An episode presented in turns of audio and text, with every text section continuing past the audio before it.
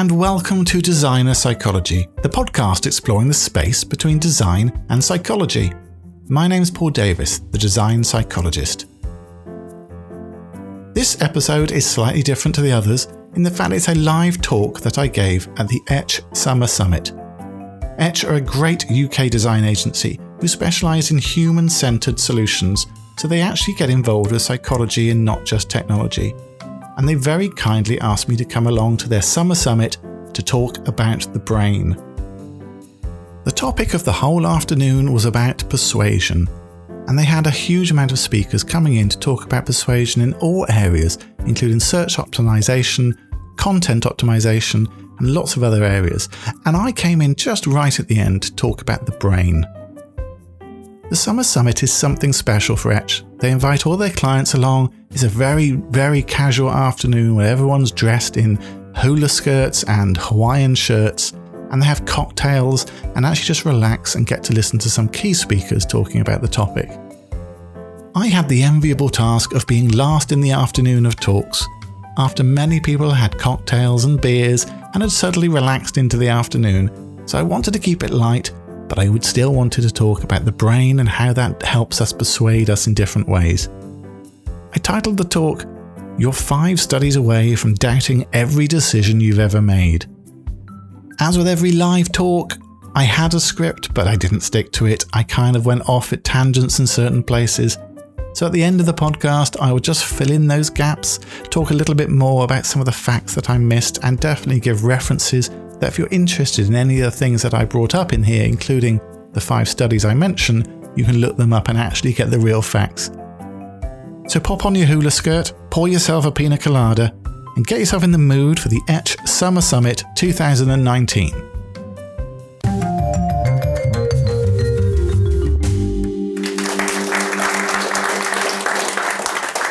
Thank you. So it seems that the only thing now standing between you and the weekend is me. So I thought I can either be really super interesting and therefore time's going to go really quick for you, or just quick. I don't quite know where I've hit the balance, so you can kind of tell me afterwards. But I'm going to talk about the brain, as Adam said. Anyone knows me kind of knows that I'm going to talk about the brain because I talk about it a lot. I came in and Mike said, Are you talking about the brain? yeah, yeah, I am. But I've kind of challenged myself this time. I challenged myself to give you five studies, and I've just picked five psychological studies to make you doubt every decision that you've ever made and you ever will make. And I'm going to do it in about 10 minutes to a quarter of an hour.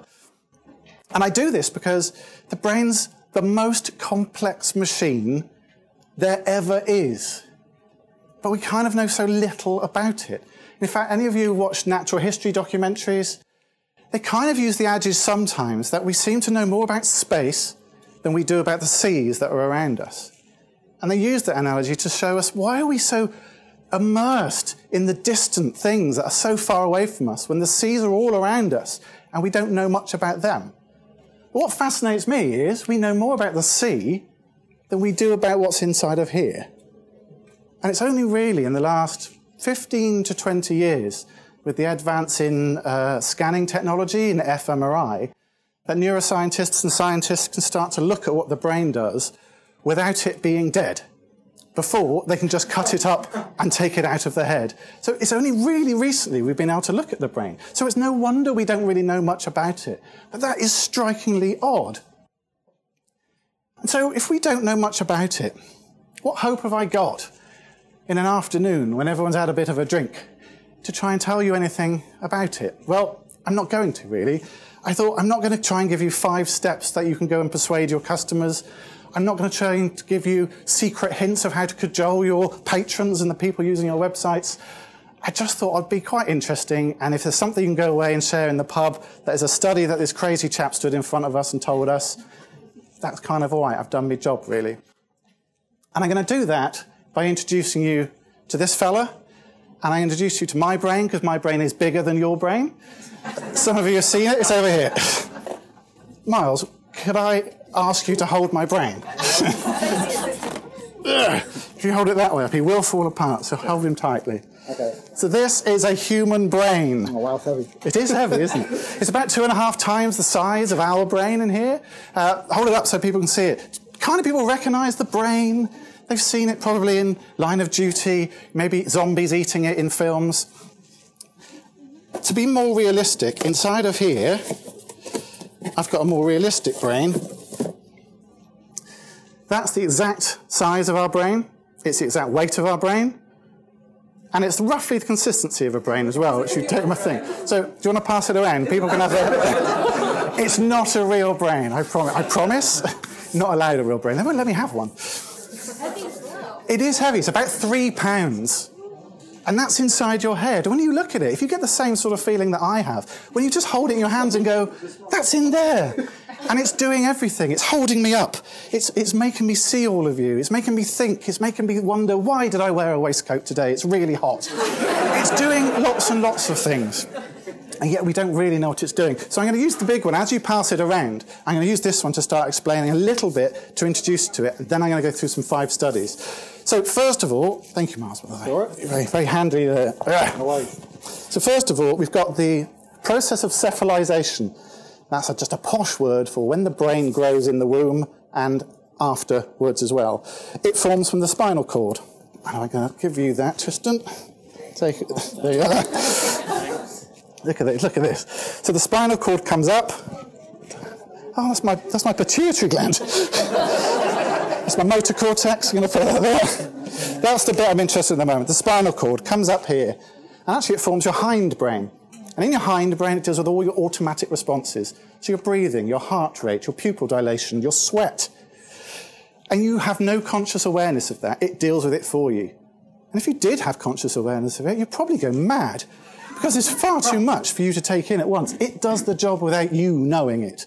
And first of all, that's weird. But then we go on to the next part of the brain. And in cephalization, the next part of the brain to form is the midbrain, which is this sort of structure you can see in the middle, obviously well named the limbic structures.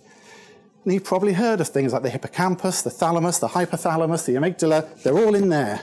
And a very general introduction, that's where your emotion sits. That's what makes you love things. That's what makes you hate things. Road rage, this is the bit that makes you do what you want to do. Afterwards, your frontal cortex goes, Oh, why did I swear at that driver? Why did I give the V's up and they followed me all the way home? Didn't happen to me, I promise. Um, that's this bit. And finally, then, you've got the bit we probably recognize the most, which is the two hemispheres of the cerebral cortex, the wiggly pink bit. And when you finally get the brain, wherever it is at the moment, who's got the brain? Okay, nice. How's it feel? Squidgy. Yeah. Real ones feel squidgy as well. I, as part of my degree, we had to cut up brains, so that's another story. Um, finally, what happens is this bit comes out of the back and it flops over the top of the, of the head. And this is the bit that we're kind of used to in the brain. And the bit that's kind of important is the frontal cortex is where our rationality our consciousness sits. So that's kind of where we are. The bit that you think, or even the little voice in your head, that's where that is. Thank you very much. You can look after that for now. Thanks. I mentioned the two hemispheres, and one bit I can't show you because it's not on my model. Oh, when somebody drops your spinal cord, what do you do? the bit I don't mention is the corpus callosum. The corpus callosum is actually joining the two hemispheres together, and it's a huge bundle of fibers that lets the left hemisphere talk to the right hemisphere. Hugely important in us. And one area that I go on, another thing I bang on about, is the myth about left brain, right brain people. It is an utter myth. You can look it up online. There's far cleverer people that'll tell you why it is. But generally, it's a myth because we have this corpus callosum. We have it. It lets the two brains communicate to each other. So actually, whilst we have two hemispheres, and they do kind of specialize in areas, they talk to each other. So geography in the brain is kind of useless when you have this bit. That's kind of, I just want to get that bit over with when I go into study one, because study one talks about split brain patients. I've actually, for my first two studies, do. Now, a split brain patient is somebody who's had the corpus callosum cut and severed completely in their brain, separating the left hemisphere from the right hemisphere. They can no longer talk to each other. Now, psychologists aren't cruel enough just to do this out of a bit of fun. Actually, in the 60s, they thought it was going to be a really good way of stopping severe epilepsy. Because the case of epilepsy is electrical activity starts to spread through the brain, a bit like a Mexican wave, and they thought by cutting the connection between the two hemispheres, it would stop it sweeping across the whole brain and therefore help the person who suffers from epilepsy. And it kind of worked. Well, it didn't kill them, so that's a good start. And they were perfectly functioning afterwards, but they were a bit strange. And it gave psychologists a really good set of subjects to start to study from. But the left brain, right brain isn't the case because whilst in the split brain studies they have the corpus callosum split, so that's where it comes from, we don't. We have this bit. And I just wanted, I didn't want you to go away saying, Paul talked about the left brain, right brain, and I think I'm left brain analytical rather than right brain creative. That's not the case. But let's go into this one. I think I've got left brain, right brain, no. But they got these split brain patients and they put them in a set of apparatus, much like you go to the optometrist and they let you look through a device, which means they can show things into either eye. What it meant that they can put subjects or uh, uh, materials, objects, words into either the left field of vision or the right field of vision. Now, the way our optic nerve just behind your eyes works is it crosses over. So anything coming in your left field of vision goes to the right hemisphere of the brain. Everything coming from the right goes to the left hemisphere. And the left hemisphere does specialize. It specializes generally in lots of things, but for this case, language is the important bit. Now, what they showed in the in one side, in the left side, is an apple. And in this other side, they showed nothing. And they asked them, What did we just show you? Now, people with split brains say, You didn't show me anything. I mean, there's nothing there. Because you are asking them, and they are responding verbally to you, and the verbal side of the brain has not seen the apple because there's no connection between the two hemispheres. Now, that's kind of weird, isn't it? When our language strong hemisphere can't see it, we can't give that response. They don't know what to do with it. However, when they were asked, here's a bag of objects, just random objects, can you pick out an object you've just seen? They'll pick up an apple. 100% of the time, they will pick up an apple. If the left side of the body is dealt with from the right side of the brain, and the right side of the brain just saw the apple. And yet they do not know why they've just done that.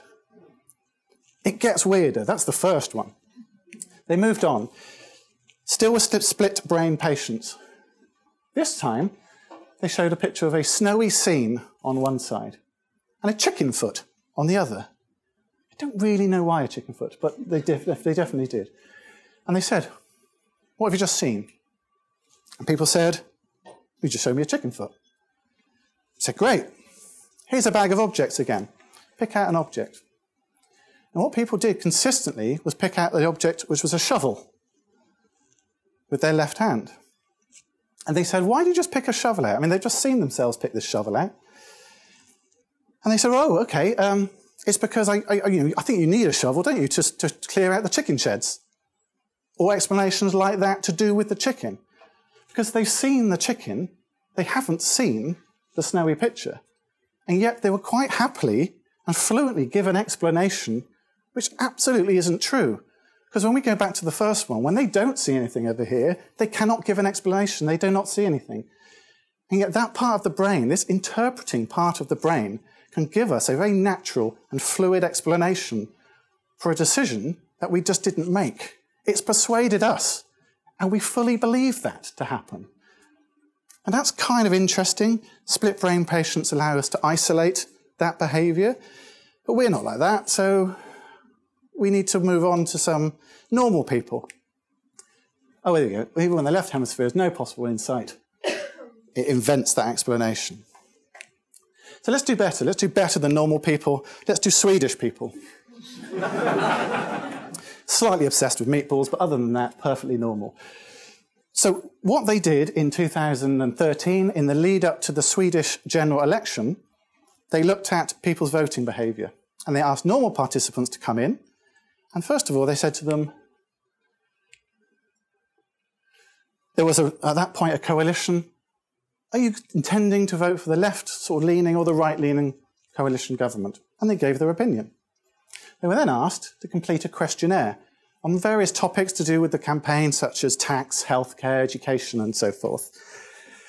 This is where the sneaky bit of the experimenters came in when they gave their papers in, it's sort of like multiple choice or, or Likert scales, and you say strongly dislike and you circle things. They sort of scan them in to this scanner to show that we're going to record this. And the paper came out the bottom, and they gave them back. But the paper that came out the bottom was not the same one that they put in the top. They manipulated it so that whatever degree they had, left leaning or right leaning, the opposite answers came out the bottom, and they handed them back to the people and said, Thank you very much. Uh, we're now going to go into the final phase of the study. Could you explain some of the answers you gave? Now, some people spotted it. About a quarter of the participants spotted that, hang on a sec, I didn't say that, and they, they questioned it. Three quarters of the people did not spot that their answers that they gave were different. And when they were asked to explain it, they were quite happy defending the positions that the paper just told them that they didn't actually choose. So, whilst they chose a left leaning tax uh, question, it came back to them and said, "Oh, I've chosen a right, very right wing." Well, I, I, you know, actually, I think that. I really do. Um, I believe that. So it happens in us in, in normal life that the part of our brain which is interpreting the world around us and the feedback we get is making up an explanation.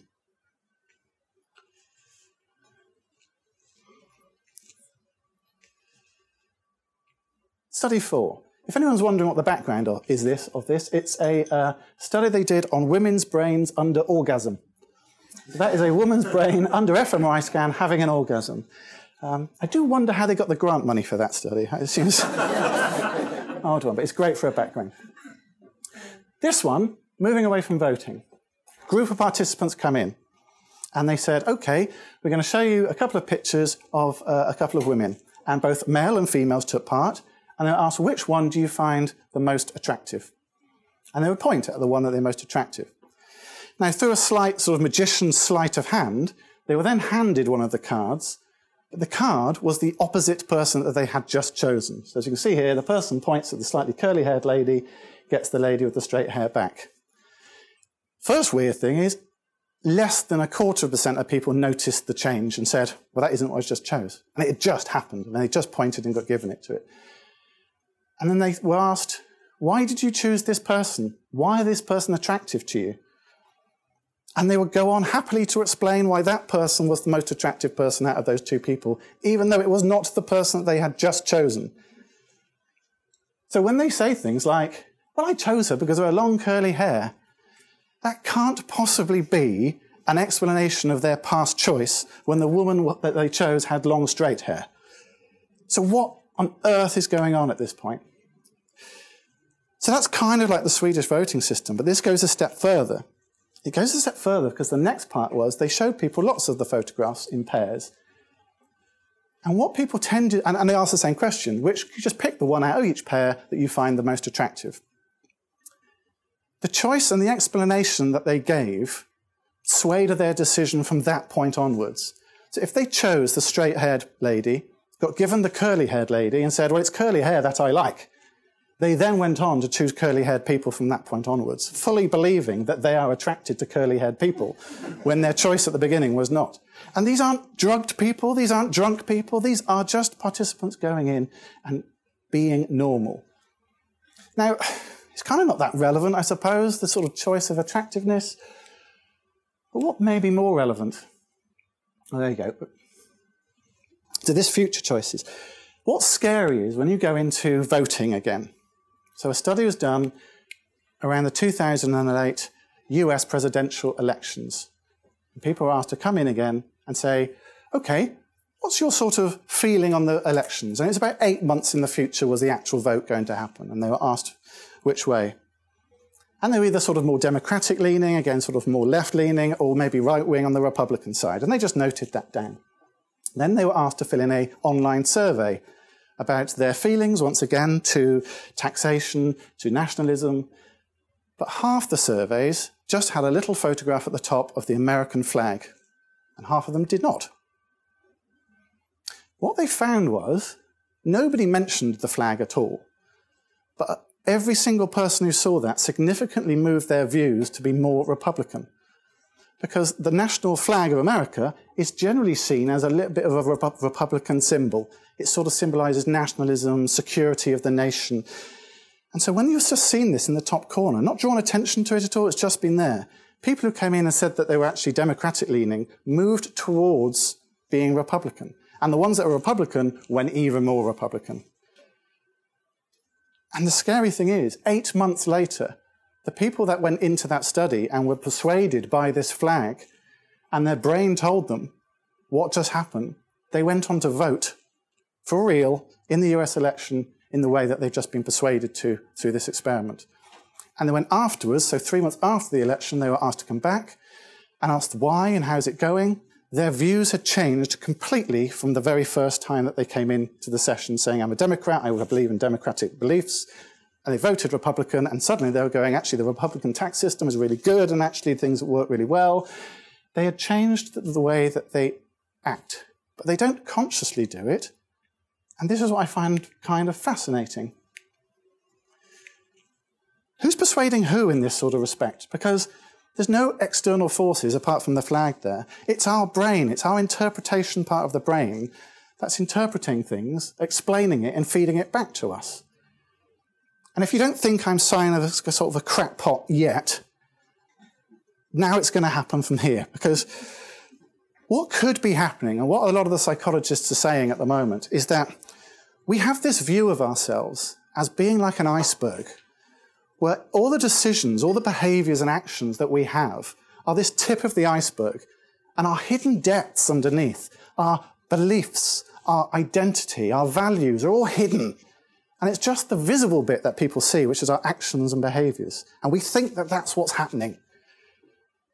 But psychologists are saying it might not be. We may have no hidden depths. We may have no values. We may have no identity from which we make decisions. We just make decisions at that moment and then we post rationalize it afterwards.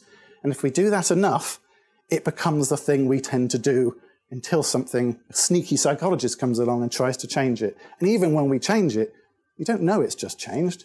We think that's what we've always believed. Now that's kind of scary. So what are the implications of that if that's true? Well, market research, asking people what they think about things that's an industry that shouldn't really live any longer because if you ask people, they're quite happy to give you an explanation, but it's not going to be true. You don't know what the truth is. So that's kind of a worrying bit. And the next bit is if anyone works in finance, there's such a thing as an attitude to risk questionnaire. An attitude to risk questionnaires try and gauge what your attitude, what your belief is about risk. Now, if you believe in this hidden depth side of it, then that's kind of fine. A questionnaire might delve into that and pop it out. If the psychologists are right and there's no hidden depths, then there's no attitude to risk to try and find out at that point. You just make a decision about your investment or whatever it may be at the point you make it. And that's where things like the wording in the questionnaire, the ordering of things, setting something as a loss or setting something as a gain can actually start to move people's decisions around. So that's kind of it, really. I, I, I didn't want to scare you on a Friday, but I did promise that I'll make you doubt everything. So I don't know if I've achieved that. the good news is that there is a mechanism, we've got it here, which can try and overcome all this. Um, and what that does, it releases endorphins into your brain and it uh, binds them to the opiate receptors and makes everything feel much better. Yes, it's the Jägermeister machine over there. actually will help everything much better. So thank you very much. Uh, thank you for listening. I hope that was interesting enough for you to go and tell people in the pub.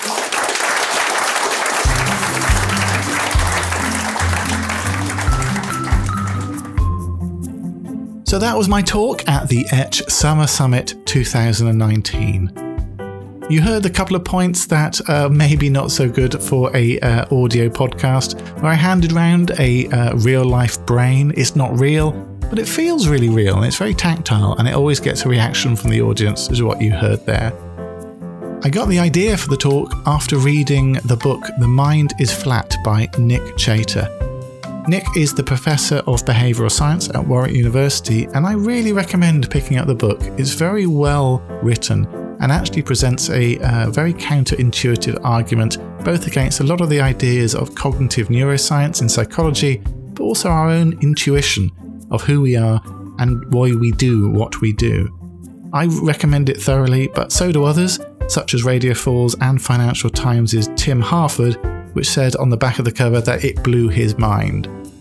Thank you so much to Etch for inviting me down, letting me babble on about the brain to their clients and their team, and just having a fun afternoon with cocktails and the whole team there, including a huge flamingo, which you can see actually in a short video they created, which is up on YouTube. And I'll put the link to that in the show notes, as well as a link to Etch themselves, but you can get to them at etchuk.com and see what they do, what they get up to, and how they help their clients engage with psychology as well as technology. Thanks again for listening. You can find all the references that I mentioned uh, in the talk from this episode in the show notes at designerpsychology.com. And if design and psychology is your sort of thing, why don't you join others on designerpsychology.com reading about topics such as Should a designer have morals? And does psychology hold the secret to good copywriting? And you can catch up with some deeper reading by picking books from the Designer Psychology Library. If you're interested in writing an article, reviewing a book, or telling everyone about a project that connects design and psychology in some way, I'm always on the lookout for contributors to join the Designer Psychology team. You can contact me on Twitter at DesignerPsych and also on Facebook and Instagram at Designer Psychology. Although, to be fair, I'm not very good at the Facebook, so that's a bit behind. But you can email me on hello at designerpsychology.com also. And if you'd like to leave a review on the iTunes website, that really helps the podcast. Thank you to all the feedback I had so far, uh, especially on the last episode with Dr. Robert Epstein. That seemed to get a lot of interest from people. And Dr. Epstein has agreed to come back soon, and we're going to talk about the mind. He's recently wrote an article on the brain itself, so it'd be good to sort of combine his ideas with Nick Chater's, I'm hoping to get that into a podcast soon. Thanks again for listening. I'll see you next time.